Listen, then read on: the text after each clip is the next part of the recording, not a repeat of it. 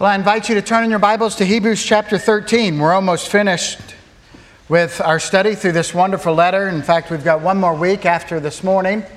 We'll come back next week to the very end there in these last few verses for the benediction and those final greetings. But for this morning, we come to chapter 13, verses 1 to 19, a long passage of Scripture with much in it. So if you are able and willing, would you please stand in honor of the reading of the Word of God? This is the Word of the Lord. Let brotherly love continue. Do not neglect to show hospitality to strangers, for thereby some have entertained angels unawares. Remember those who are in prison, as though in prison with them, and those who are mistreated, since you also are in the body. Let marriage be held in honor among all, and let the marriage bed be undefiled, for God will judge the sexually immoral and adulterous. Keep your life free from the love of money, and be content with what you have, for He has said, I will never leave you nor forsake you. So we can confidently say, the Lord is my helper, I will not fear. What can man do to me? Remember your leaders, those who spoke to you the word of God. Consider the outcome of their way of life and imitate their faith. Jesus Christ is the same yesterday and today and forever. Do not be led away by diverse and strange teachings, for it is good for the heart to be strengthened by grace, not by foods, which have not benefited those devoted to them. We have an altar from which those who serve the tent have no right to eat. For the bodies of those animals whose blood is brought into the holy places by the high priest as a sacrifice for sin are burned outside the camp. So Jesus also suffered outside the gate in order to sanctify the people through His own blood.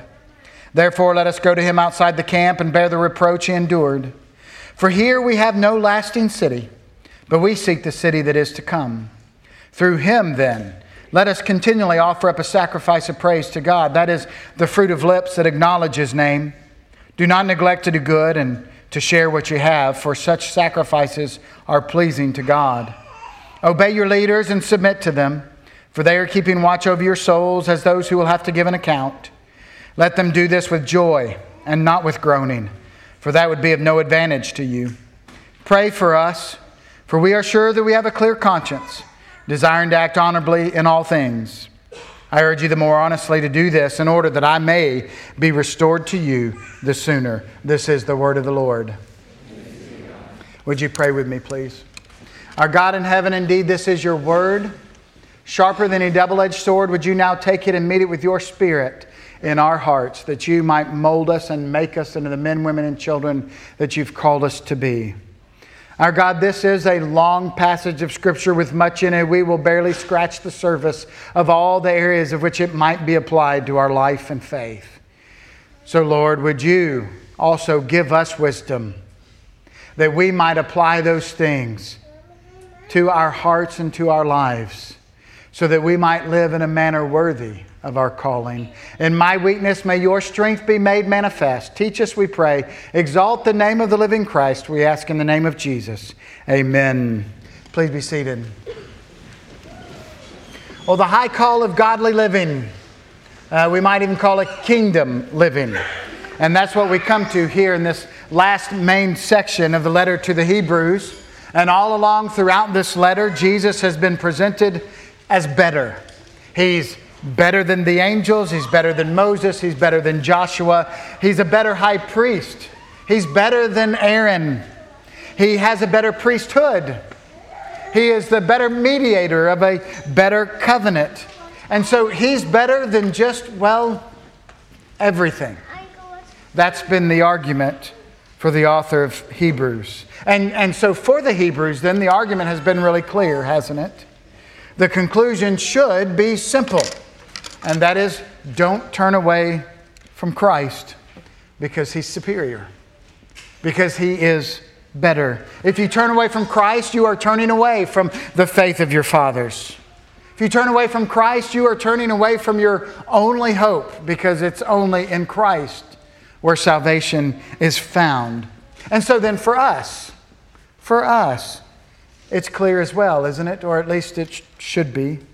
Even though our temptation wouldn't be to return to Judaism, But our temptation is, we must admit, to turn to other things other than Christ, isn't it? But the conclusion still should be clear. Jesus is superior. Nothing and no one can provide what is provided in Christ Jesus. So don't turn away from Him. That's the argument. And it's really quite simple, isn't it? Whatever the temptation, whatever the persecution, whatever the struggle, cling to Christ, persevere, endure to the end. That's been the message of the letter to the Hebrews. Because why? Because we've got a lasting city. We've got a hope of the future. We have that city whose builder is the Lord. We've been reminded this is not our eternal home. There is something better in Christ Jesus. Even our home is better in Christ. And so you may wonder why I'm giving such a reminder here as we come to this last chapter. Why, Chris? Why not just move right into the imperatives? Why not just move right into this section that teaches us how to live, that tells us what we're supposed to do? Why not just move right into that? Why remind us of all of this? Well, first, I do so to remind us that we live in response to what God has done for us. When we look at the Scriptures, the imperatives always follow the indicatives. We don't live in such a way so that we might enter the kingdom of God, so that we might enter the kingdom, so that we might earn our way into the kingdom of God. No, we are called to live in such a way because we are members of the kingdom of God. And yet that's not the only reason why I remind us this morning. Remember these Hebrews. They were undergoing persecution from other Jews. They were undergoing persecution from the Romans. So they were facing temptation from all different sorts of directions. And these imperatives, these commands, these instructions for kingdom living come within that particular context.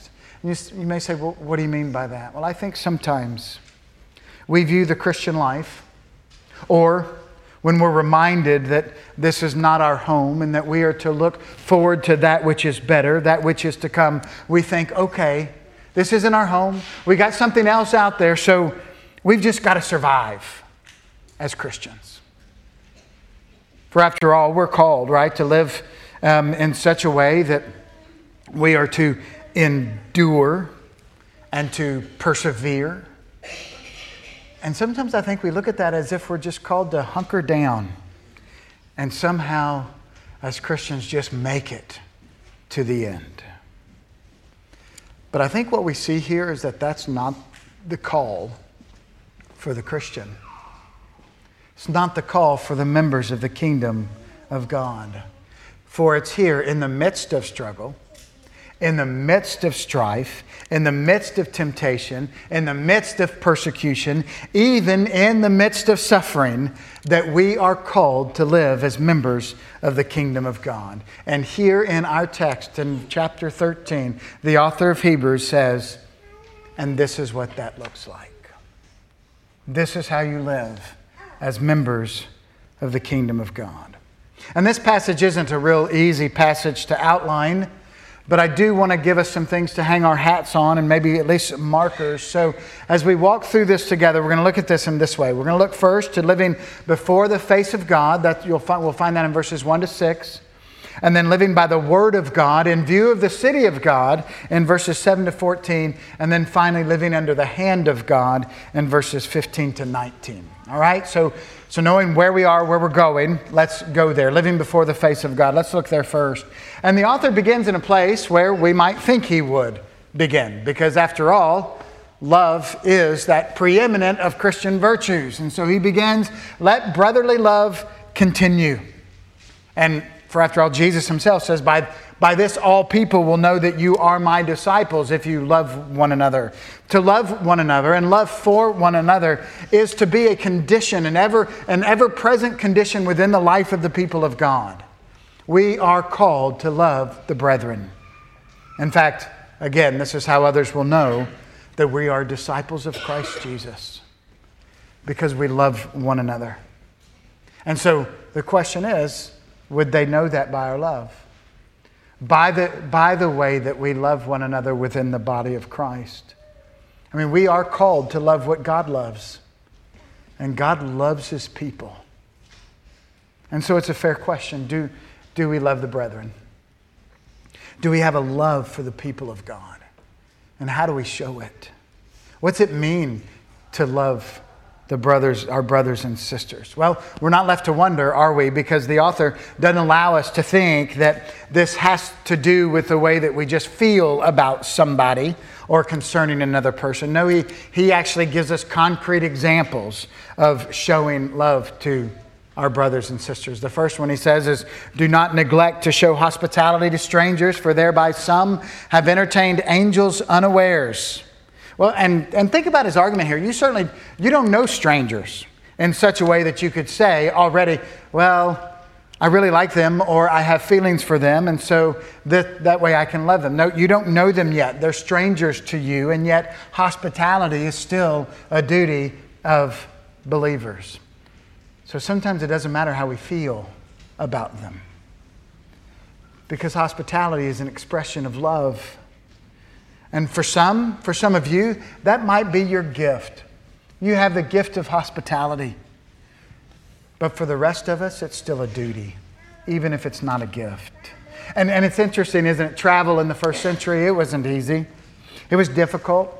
It was often dangerous. So showing hospitality to travelers was an important aspect of body life. And so it's not the same today, but principally speaking, it is. That is to say, while we might not show it in the same way, we still are called to practice hospitality. And isn't it interesting how we often say it that way? We are called to practice it. We're called to practice it because often, sometimes we're not good at it. We have to practice it.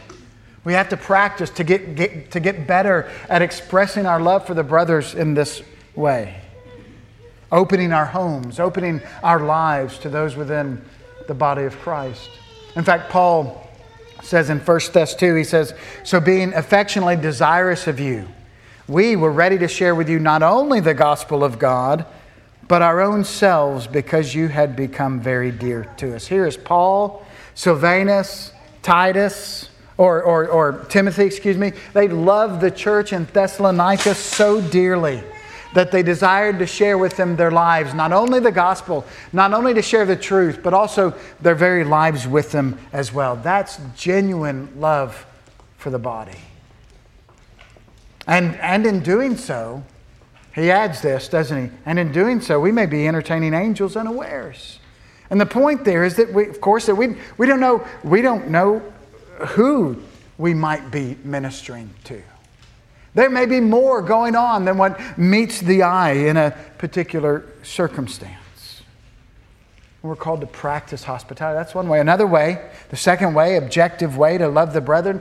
Look what he says. He says, remember those who are in prison, as though in prison with them, and those who are mistreated, since you also are in the body. Notice there, since you also are in the body. This is specific here. This is remembering those who are in prison for the sake of the gospel. And that's not to say that we shouldn't be engaged in other prison ministries or whatever. That very well may be your call. But what this is saying is something different. It's saying, remember those who are in prison for the sake of the gospel of the Lord Jesus Christ, who are suffering for the sake of the gospel. Those persecuted for standing for the faith. They're part of the body. And as part of the body, since they're part of the body, as one member grieves, so do we all. As one member suffers, then we all suffer. As one member, even on the other side, rejoices, then we all rejoice with them. Those are expressions of love for the brethren. When one is hurting, do we hurt with them? Do we come alongside them? Do we hurt with them? Or do we tell them to buck up, or they're going to get left behind? When somebody rejoices, do we rejoice with them? Or do we envy their success and secretly despise them for it? The church is called to be different than the world around us. The world does that. The world turns their back on their own. The world despises those who rejoice. But we're called to be different as the church. We're called to love one another. And our view of marriage should be different as well. Listen to what he says. He says, let marriage be held in honor among all, and let the marriage bed be undefiled, for God will judge the sexually immoral and adulterous. I think we sometimes think that we live in an era that is unique. Never before, we would say, maybe, has a temptation for sexual immorality or attacks against marriage been so great. Well, it certainly may be different in some ways, but the situation in the first century wasn't all that different from today. Sexual immorality was rampant in the first century. In fact, that's one of the reasons why hospitality was so important, because traveling was dangerous, not just because of the way people were treated along the road, but because for people to stay in an inn, inns were notorious for sexual immorality. So for the body of Christ to come around and offer places to stay for those who were traveling was a way to protect them from that type of debauchery. The sanctity of marriage was attacked then, even as it is today. But part of godly living is honoring marriage. God instituted marriage for His glory and for our good. We're called to honor it as He created it, between one man and one woman. And the marriage bed is to be undefiled. Don't let your marriage bed be defiled, and don't defile it yourself by chasing your own pleasure. We're to uphold the institution of marriage. We need godly, healthy marriages. The children in the church, they need to see and witness godly, healthy marriages. People of the world certainly need to see that. That's a testimony. That's a witness from us. The world needs to see godly, healthy marriages from those within the life of the church. Men loving their wives, living with them in an understanding way. Women honoring and submitting to their husbands. For after all, God will judge the sexually immoral and the adulterous. That's serious language, isn't it? That's how significant it is. And just as significant, he says, keep your life free from the love of money and be content with what you have. For He has said, I will never leave you nor forsake you. So we can confidently say, the Lord's my helper, I will not fear. What can man do to me? The Lord's my helper. Not money, not wealth, not possessions. Christ is sufficient. Christ is better even than those things. Boy, we have a hard time believing that, don't we?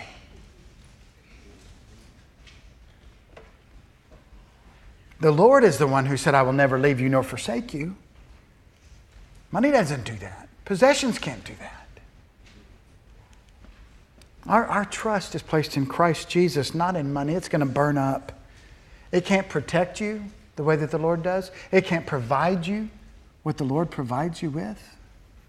And it is interesting, isn't it? When we read these, oftentimes we think money's the problem. Actually, money's not really the problem. Because rich, poor, whatever, wherever we find ourselves on that spectrum, it's the love of money. A rich person can love money. A poor person can love money. Middle of the road person can love money. The issue is the love of money. It's the worship of money. It's a form of idolatry, placing your trust, your hope, your desires, your passions, your motivations on something other than the Lord Himself. That's what the author's getting at here. I mean, money's a necessity. We earn it and we use it to provide for ourselves, for our families, and we're called to help provide for even for others. But don't expect it to save you. Don't expect it to do that which only the Lord Jesus can do. We're called to love Him and not money. And we're also called to live by the Word of God, not just before the face of God, but living by the Word of God and in view of the city of God. He says, remember our leaders, those who spoke to you the word of God. Consider the outcome of their way of life and imitate their faith. We are to remember our leaders. Consider their lives. Imitate their faith. And why are we to do that? Because they're the ones that taught us the word of God. They ought to be living by that word of God that they have taught. So we can imitate them. We can follow them. We can look back to those who have gone before us. Remember, this is part of it for the author of Hebrews, isn't it? Look back to the great hall of faith. We can look back to those who have gone before. And we often, again, say things like, you know, so different back then. First century Hebrews, they didn't have to deal with the things that I have to deal with. They didn't have social media.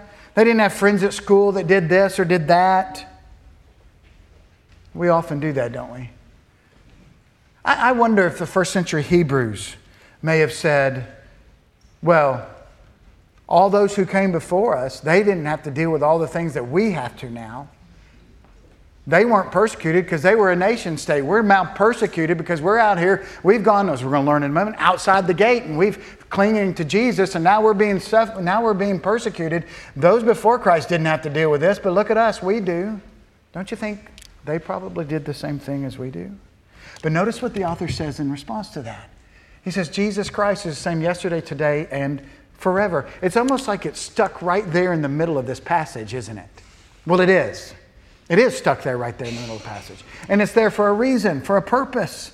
Because if our ministries, if our teaching, or even our faith, if it is ordered around experience, then everyone would have a right to say, well, you know, my life is different. My experience is different, so that doesn't really apply to me. But if all things are ordered around Jesus Christ, regardless of experience, then what remains? Truth remains. Christ remains. Because He is the same yesterday, today, and forever. And that word that remains, we're to know it, we're to live by it, we're to love it, so that we're not led astray. And that's what he says next, isn't it? We're not led astray by strange and diverse teachings. It's so that we're not distracted and tossed to and fro. We can recognize error for what it is. And he continues, he says, for it's good for the heart to be strengthened by grace, not by foods, which have not benefited those devoted to them. And then he says, we have an altar from which those who serve the tent have no right to eat. We read that and we might find that strange. We might find that difficult to understand, but it's simply this. That in the first century, there were many, and not just in the first century, but even before, that there were many feasts in Jewish religious life. And there were those that believed that they could be nourished spiritually simply by eating a physical meal, simply by eating a sacramental meal.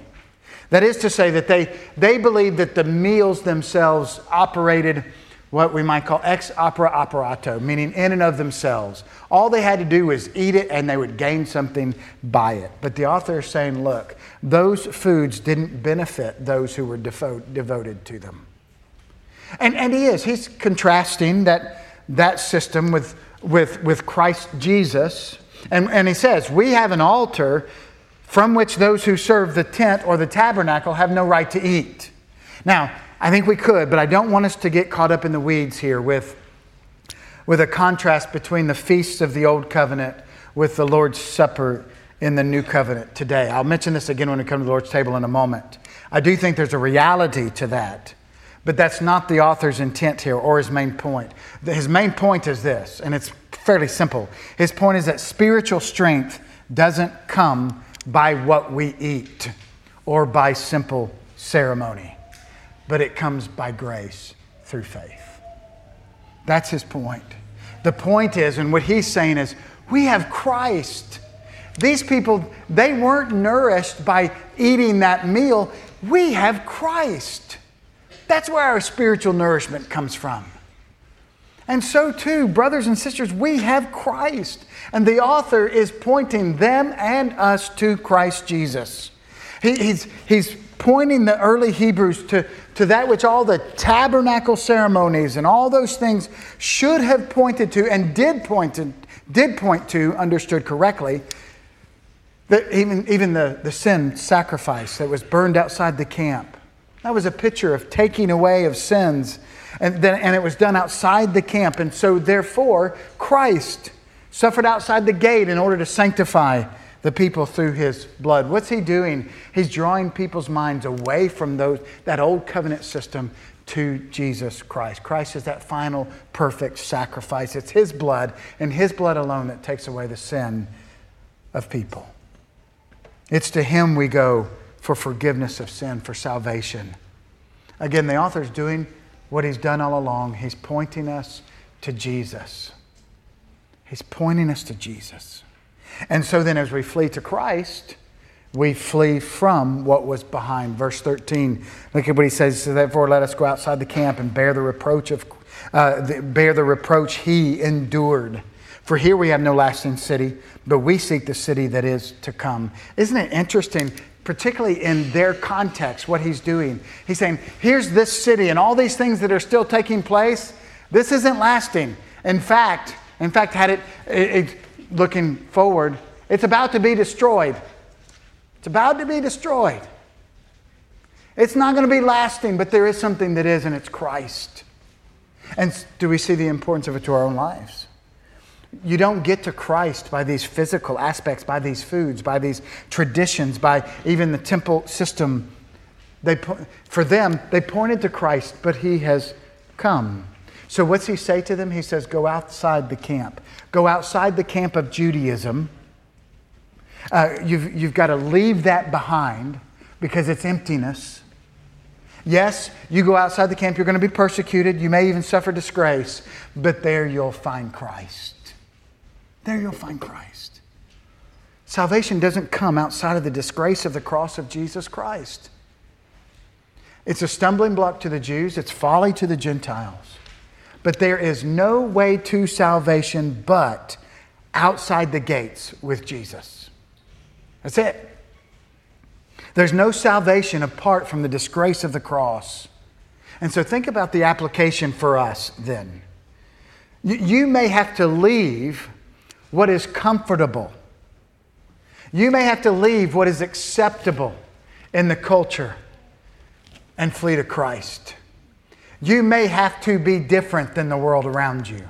After all, you're called to be different than the world around you. But there, you may have to make those decisions. You may have to flee from those things and flee to Christ. These treasures, the supposed benefits of within the camp or even within the world, they are far outweighed by Christ. You young people, I know you struggle to believe that now. But what the world offers you is nothing but a vapor and a wind and maybe temporary, what we might say, pleasure. But there is no lasting joy, and it is emptiness, but not in Christ. Not in Christ. All the treasures of this city are not lasting. And because they're not lasting, then we may leave it for something better, for that city which is to come. But again, yes, there's that city which is to come, but we still live here, don't we? Looking ahead to that city. We live in that tension of the already and not yet. Living under the hand of God. Notice what he says. He says, through him then. Through him. Just another reminder. Through Christ, because he's the only one in whom we may do this, not through Old Testament system or Old Covenant system, not through the things of this world, but only through Christ. Let us continually offer up a sacrifice of praise to God. That is the fruit of lips that give thanks to his name. What we do of a Sunday morning, what we do as we live our lives, is to be done in grateful response to what Christ has done on our behalf. And what has he done on our behalf? He's done a lot of things, but where he's drawing our minds to here is he suffered for us. He suffered on our behalf. He says, therefore Jesus also, that he might sanctify the people through his own blood, suffered outside the gate. Christ gave himself for you, for sinners like you and like me, as an atonement for sin, that you and I no longer stand condemned, before the all-powerful, just, and righteous God. No longer condemned, but we stand justified because of Christ Jesus and in His name.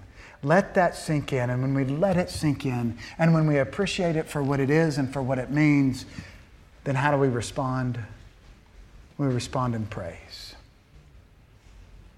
We respond in praise. We praise His name. The fruit of our lips. But notice what he says next. He says, do not neglect to do good and to share what you have, for such sacrifices are pleasing to God. Yes, we are to sacrifice with the fruit of our lips. Yes. But we are not only to sacrifice with our lips, but also in action and in deed. John says it this way in 1 John chapter 3, little children, let us not love with word or with tongue, but in deed and truth. We're not to neglect doing good. We're not to neglect sharing. For with this God is pleased. And to do so, this is why this is all connected. If we love money, we're not doing this. We're not sharing. We're not doing good because we've got to hang on to that because we put our trust in it. And we're not free to let go of it. To love is to sacrifice. Whether it be material possessions or with our money. And that is a measure of our hearts, isn't it? Couldn't it be?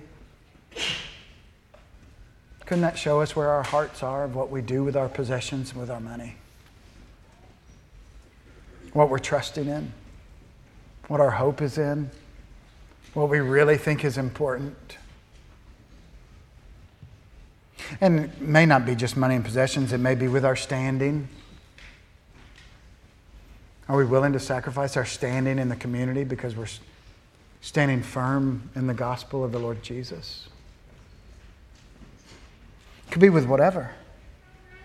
Sometimes it's this call is difficult to love one another. Sometimes it's hard to love one another.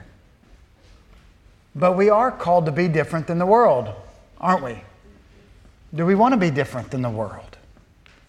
Do we believe the Word of God? If we do, then let us put feet on our beliefs and allow them to take us where God calls us. Because God calls us to do good and to share what we have with others within the body of Christ. And I know that's often convicting, isn't it? But He's not done yet. There's more. And learning to submit to the leaders who watch over your souls. That's where He moves next, part of Kingdom Living. Alexander Strauch, he says, only when believers properly submit to their spiritual leaders does the local church have any chance to be the growing, loving, joyous family God intends it to be. Obey your leaders and submit to them, he says. We often view submission in a negative way, don't we? We've talked about this before. Whether it be wives submitting to husbands, congregations submitting to their elders within the life of the church, pastors submitting to their presbyteries, we just struggle with submission. And in fact, it's a lot like patience. We say things like, I'm a very patient person until actually we have to exhibit patience. And then we realize we're not patient at all. We also say things like, I submit fine. I submit really, really well as long as I agree with what they tell me to do. That's not submission. It's agreement. And so we struggle with this. But notice, God never gives us commands simply for the sake of seeing how much we can take. God gives us commands because He loves us. God gives us commands because He knows what's good for us. That's why He does that. And notice He says for. So in other words, here's the reason. They are keeping watch over your souls as those who will have to give an account. Let me read that one more time. For they are keeping watch over your souls as those who will have to give an account. This ought to cause every elder or leader in the church to drop to his knees and to pray for God's wisdom, strength, and his mercy. And it ought to cause every member of the church to drop to his or her knees and pray for the elders of the church. This is why one of the reasons why the author of Hebrews says in verse 18, pray for us, because it is these men who will give account. We're going to be opening nominations in the next little bit, next couple of weeks. I think at the beginning of December. I said beginning of January, the last service, but I was corrected afterward. I think it's beginning of December. We're going to be opening nominations for elders and deacons. And let me just take the opportunity to say this: these are the kind of men that we want to nominate. It's not a popularity contest. It's not the best businessman among us. It's not the most wealthy among us. But it's the one who's going to care for the souls of God's people and who meet the qualifications of Timothy and Titus. That's the kind of man we nominate for spiritual office. And notice, I've been using the plural here because the Scripture itself uses the plural. It's not the leader. It's leaders.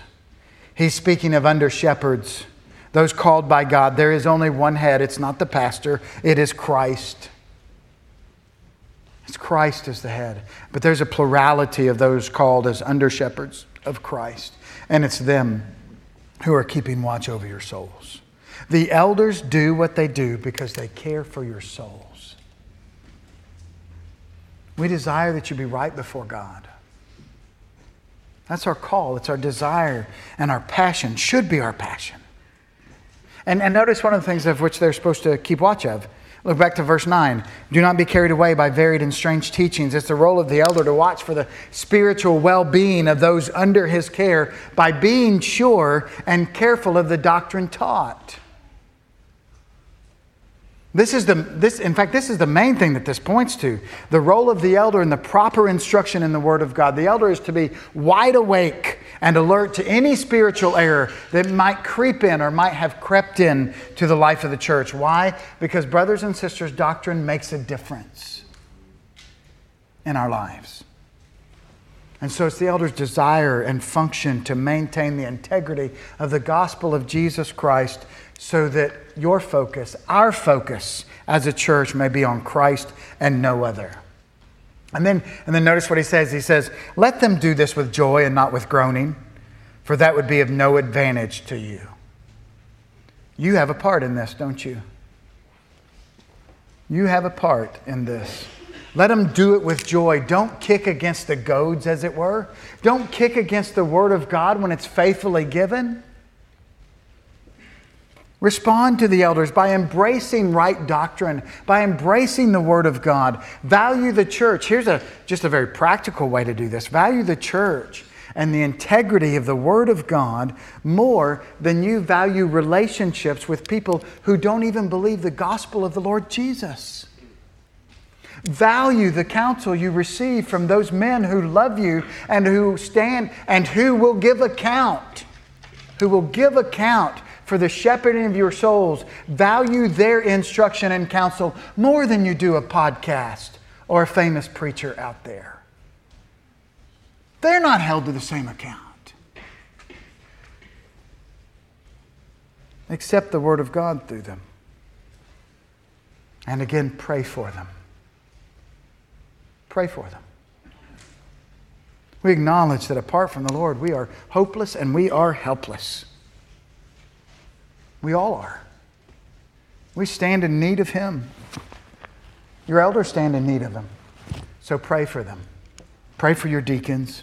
Pray for those who serve in your midst. And let's pray for one another. Let's love one another by raising each other up to the Lord. Pray that all we do as a church, whether it's in our worship, whether it's in our doing good or in our sharing, in our submitting, in our testimony to others, in our witnessing, in all we do, pray that we are exalting the name of the Lord Jesus Christ and promoting the gospel of Christ, not ourselves, but Christ. That great news that we as the church have been given to declare. that Jesus Christ, the Son of the living God, has come and died. He's paid for the debt of sinners like you and like me, and He's been raised for our justification. And He now sits at God's right hand, interceding even now on our behalf. And because of all of that, that He deserves our worship and our praise. For He is the King and head of His church. Let's pray, shall we? God in heaven, we thank You for this passage of Scripture and this word from You. Would You indeed, may it take root in our hearts, and may it change the way that we live and think and believe and breathe. And may we respond with praise. Lord, may we be the men, women, and children You've called us to be. We thank You for Jesus. And it's in His name we pray. Amen.